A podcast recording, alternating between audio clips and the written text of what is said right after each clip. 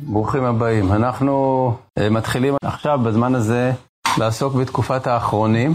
אמרנו בסוף הזמן שעבר, שתקופת הראשונים מסתיימת בעצם במאורע, שהוא מאורע היסטורי, שהוא לא קשור לתולדות uh, הספרות, אבל הוא מאורע היסטורי שהשפיע על uh, תולדות עם ישראל, וממילא גם על תולדות ספרות ההלכה. והוא גירוש ספרד. גירוש ספרד אה, סיים תקופה ארוכה של מאות שנים, למעלה מ-500 שנה, של אה, לימוד תורה ב, בספרד, שהיה בו רצף מסוים לאורך כל השנים האלה, למרות אה, שינויים שחלו בתוכן, אבל באופן כללי היה רצף של אה, אה, תקופת הראשונים בספרד, מאז אה, סוף תקופת הגאונים ועד לגירוש ספרד.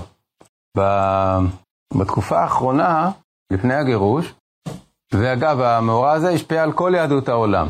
כפי שאנחנו עוד נדבר, אומנם באופן אה, ישיר זה השפיע על ארצות המזרח, אבל גם מארצות אשכנז, באותה תקופה בערך הייתה גם כן, אה, אה, היה גם כן מעבר מ, בין, בין אה, תקופות, ואנחנו נתחיל דווקא בארצות המזרח, כי אז המעבר הזה הוא מעבר חד, הוא מעבר בולט, והוא גם מתבטא בצורה מאוד אה, ברורה בספרות ההלכה, יותר מאשר באשכנז. אז אם כן, בסוף תקופת אה, ספרד, סוף תקופת הראשונים בספרד, לפני הגירוש, היו אה, עדיין מרכזי תורה פעילים, בעיקר בשני מקומות.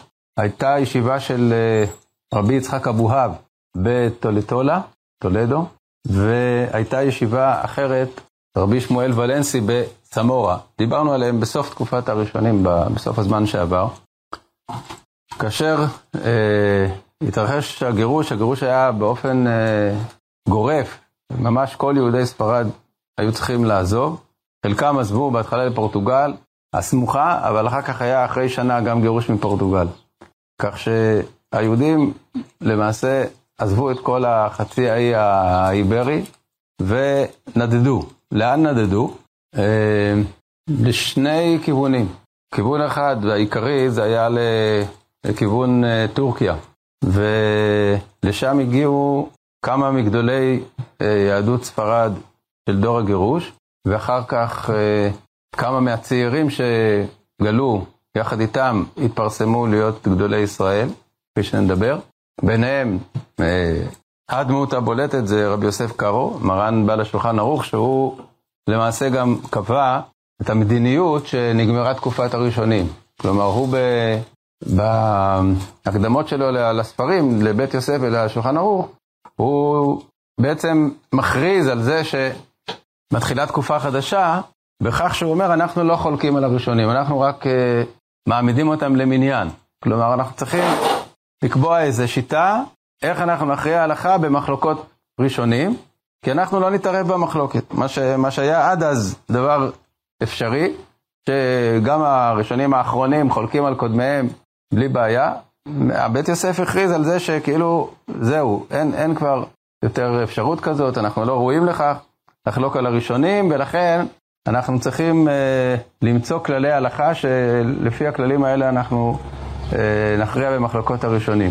כללים טכניים, לא, לא, בלי להתערב בגוף העניין. ורבי יוסף קארו היה בזמן הגירוש בן 13, היה בר מצווה, והוא גלה יחד עם אה, אביו ודודו לכיוון אה, טורקיה. אז זה הייתה חלק גדול מה, מהציבור היהודי שגלה בכיוון הזה של הבלקן, בלקן, טורקיה, ארץ ישראל, אה, וחלק אחר ירד לצפון אפריקה. ושם לא במיוחד אה, אה, התבססו היהודים שגלו, ובדרך כלל הם המשיכו משם, זה רק איזו תחנה להמשיך לכיוון מצרים, ושוב, כיוון ארץ ישראל, אבל מדרום. כלומר, בעצם היו שתי תנועות של יהודים לגירוש ספרד לכיוון ארץ ישראל, אחת מצפון, מצפון הים התיכון ואחת מדרום הים התיכון. טוב, זה הכל אה, היסטוריה, אבל בואו נדבר על אנשים, כן. גם לכיוון איטליה.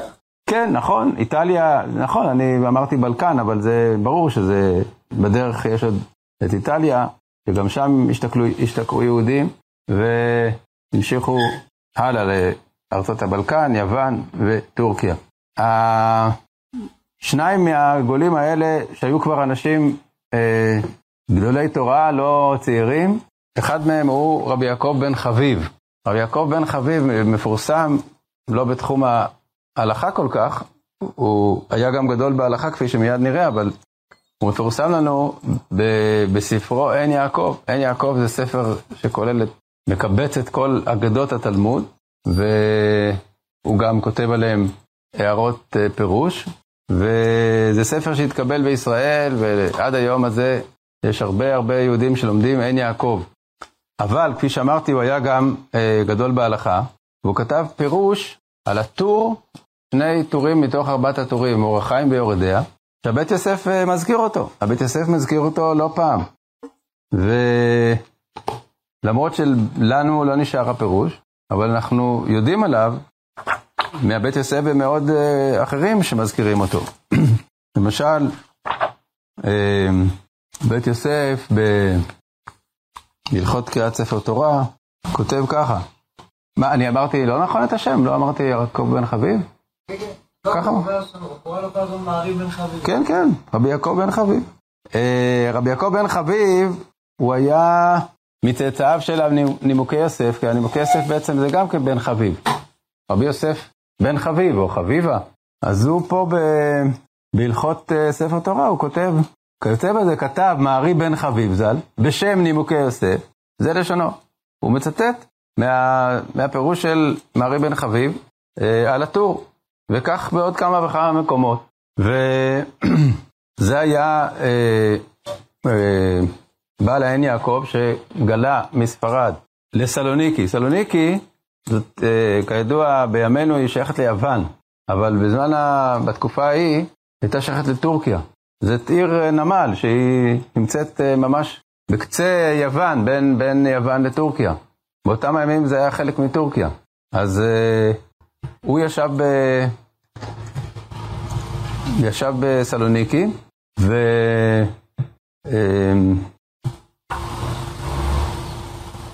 זה אחד מה, מהחכמים שהיו אז. הוא היה אה, מתלמידי, הוא היה מתלמידי רבי שמואל ולנסי מסמורה. חכם אחר, שגם הוא אה, נזכר בבית יוסף, והוא גם כן לא הגיע אלינו ב, ב, בספרים שלו, אבל מהאזכורים מה, המעטים שמזכירים אותו, הפוסקים, אנחנו רואים שהוא היה נחשב לגדול בדורו. זה רבי יוסף פסי. רבי יוסף אסי, גם כן נזכר בבית יוסף, הוא היה תלמיד של מארי אבואב בטולטולה, וגם הוא גלה מספרד לכיוון טורקיה, וישב ישב תחילה בסלוניקי ואחר כך בתוך טורקיה בעיר אחרת.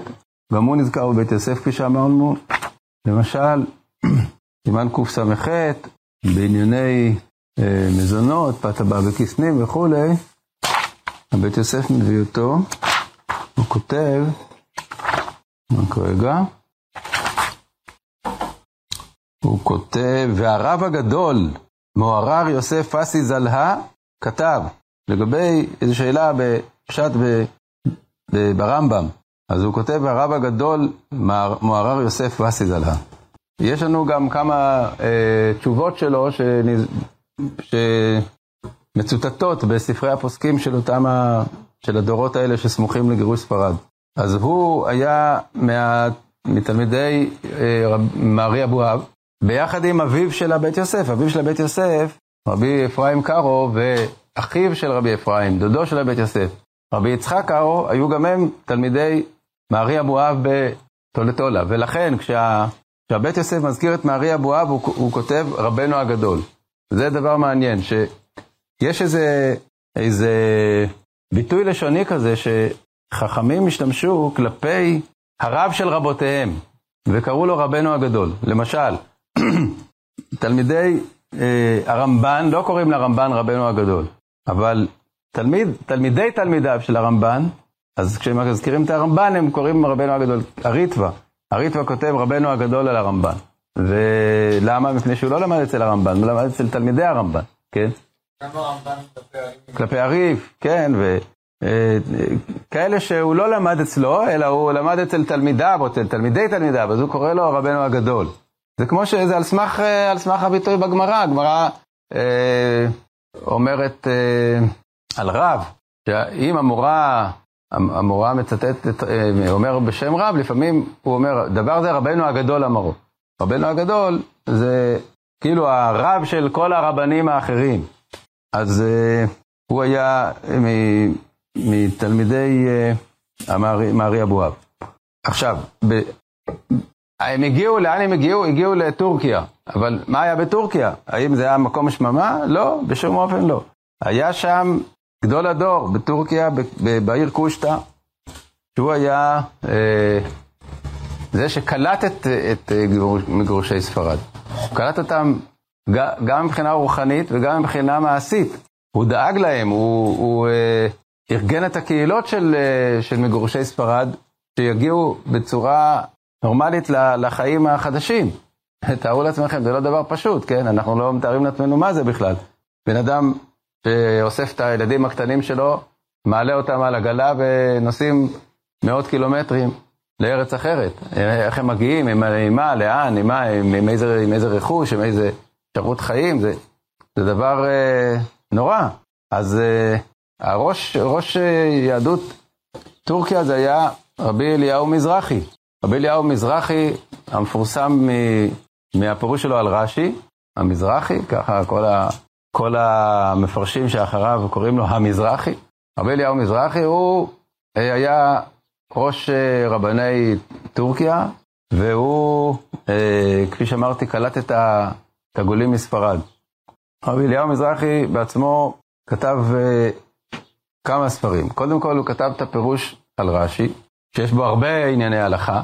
המזרחי הוא עומד על כל, כל אה, נושא קשה ברש"י, בין אם זה בהלכה, בין אם זה בפרשנות, בין אם זה בהגדה. בכל אופן, בהלכה זה דברים אה, מאוד ידועים וחשובים. אבל הוא כתב מלבד זאת פירוש על הסמ"ג, לא על כולו, שנקרא בשם תוספי, תוספי סמ"ג. אה, בעיקר על אה, הלכות המועדים. זה עם המהדורות של הסמ"ג בתור תוספת, כאילו נספח בסוף הספר. אה, הוא מתייחס לסמ"ג, אבל הוא מרחיב גם מאוד אה, מעבר להתייחסות, זה לא סתם פירוש לסמ"ג, זה דיון אה, עצמאי, חבורס כאלה, על, על הנושאים שבהם הוא עוסק, וזה בעצמו חיבור די גדול. זה אחד. שתיים, יש תשובות שלו בשני קבצים.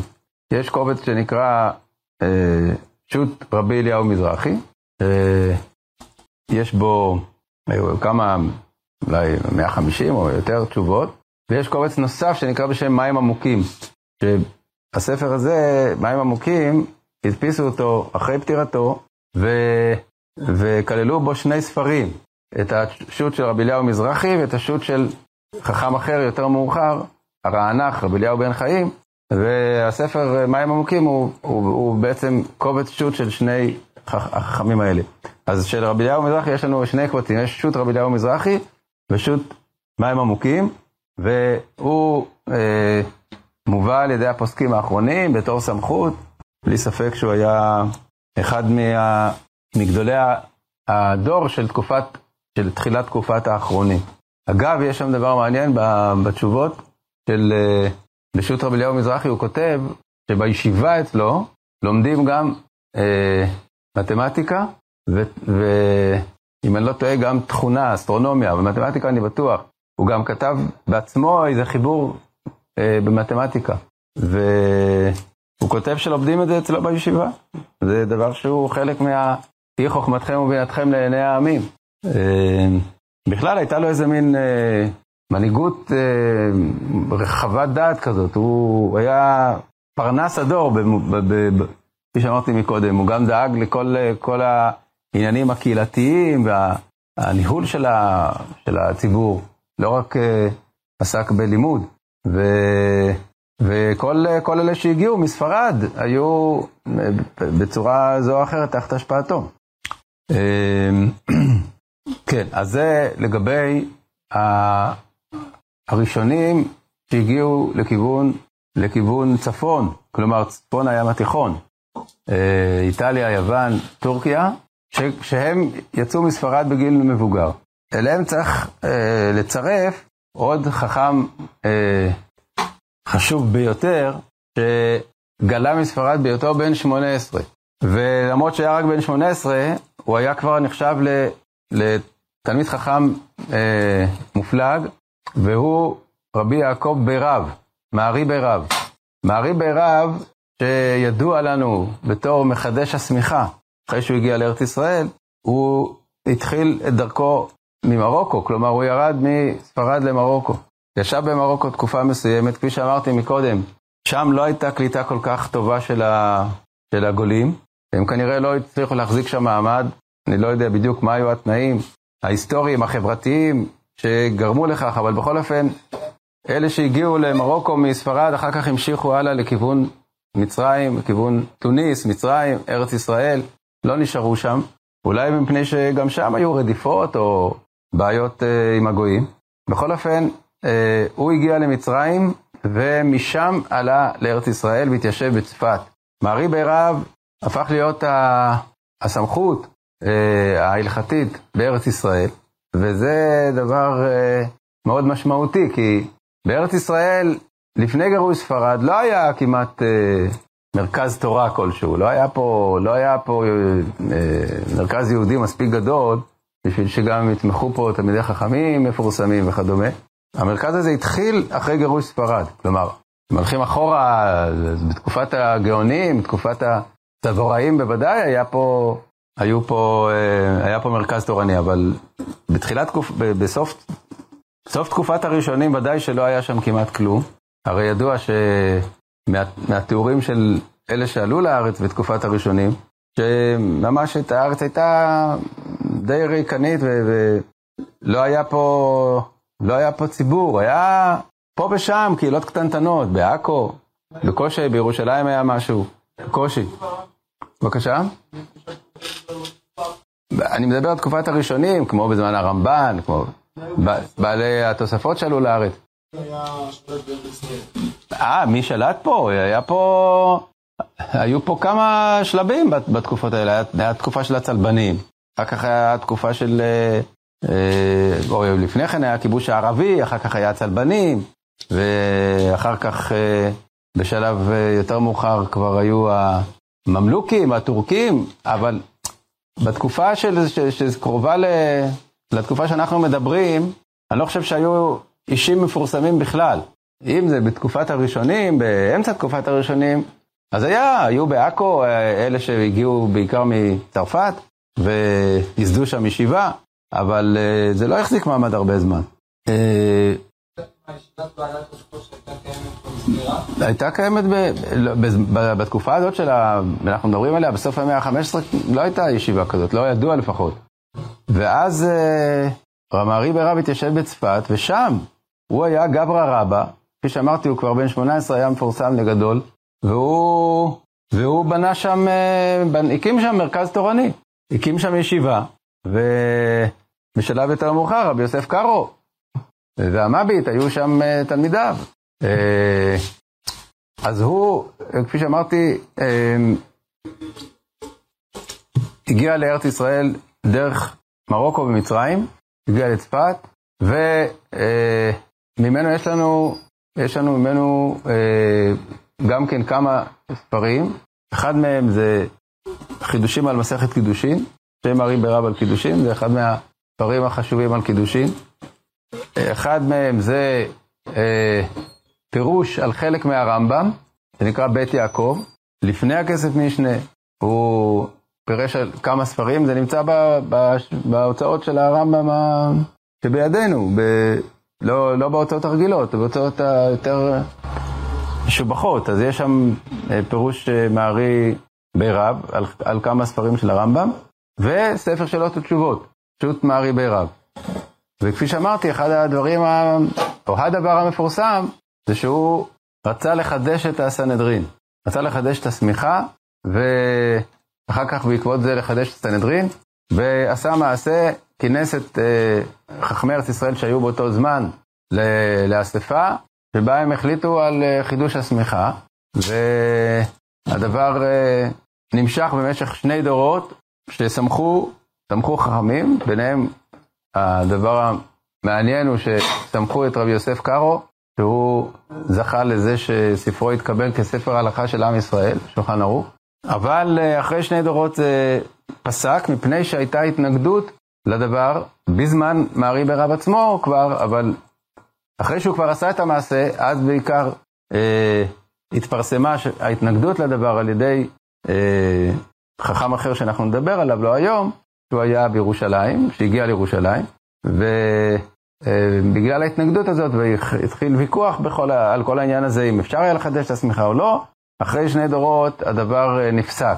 אבל בכל אופן, הרעיון הזה של אה, חידוש השמיכה, זה בלי ספק דבר דרמטי מאוד, שהוא מראה על זה ש, שככל שהגולים היו במשבר, אבל הם גם, הם גם חשבו שהמשבר הזה יוליד תקופה חדשה, תקופה חדשה ל, כלפי מעלה.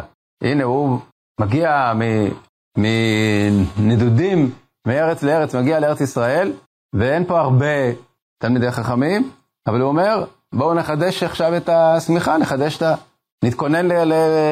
לחזרת השכינה לציון, לחזרת המלכות לישראל וכולי, אז כל זה, זה מראה שהייתה להם, היו להם אה, ציפיות ושאיפות אה, למהלך אה, חדש, ואי אפשר לומר שזה נכשל, כי מצד אחד נכשל, במובן הפרקטי שלא הגיעו לזה שבאמת היה רצף של השמיכה וחידוש הסנהדרין, אבל בעצם מצפת, מחכמי צפת של מהייסוד של מעריב הרב, כבר במשך אותם מאות שנים, עד חזרת אה, עם ישראל לארץ ב, ב, בתקופת הציונות, למעשה כל הזמן, בטפטוף לא קטן, יהודים כבר פנו לכיוון ארץ ישראל.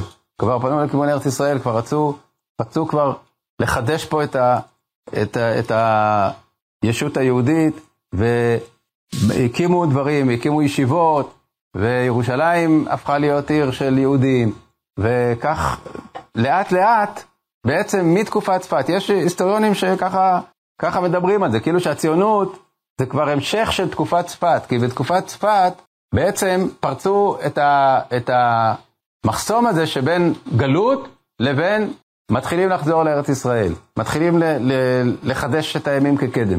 זה אומנם לא היה בשיא השלמות מיד בהתחלה, אבל זה נתן את הכיוון.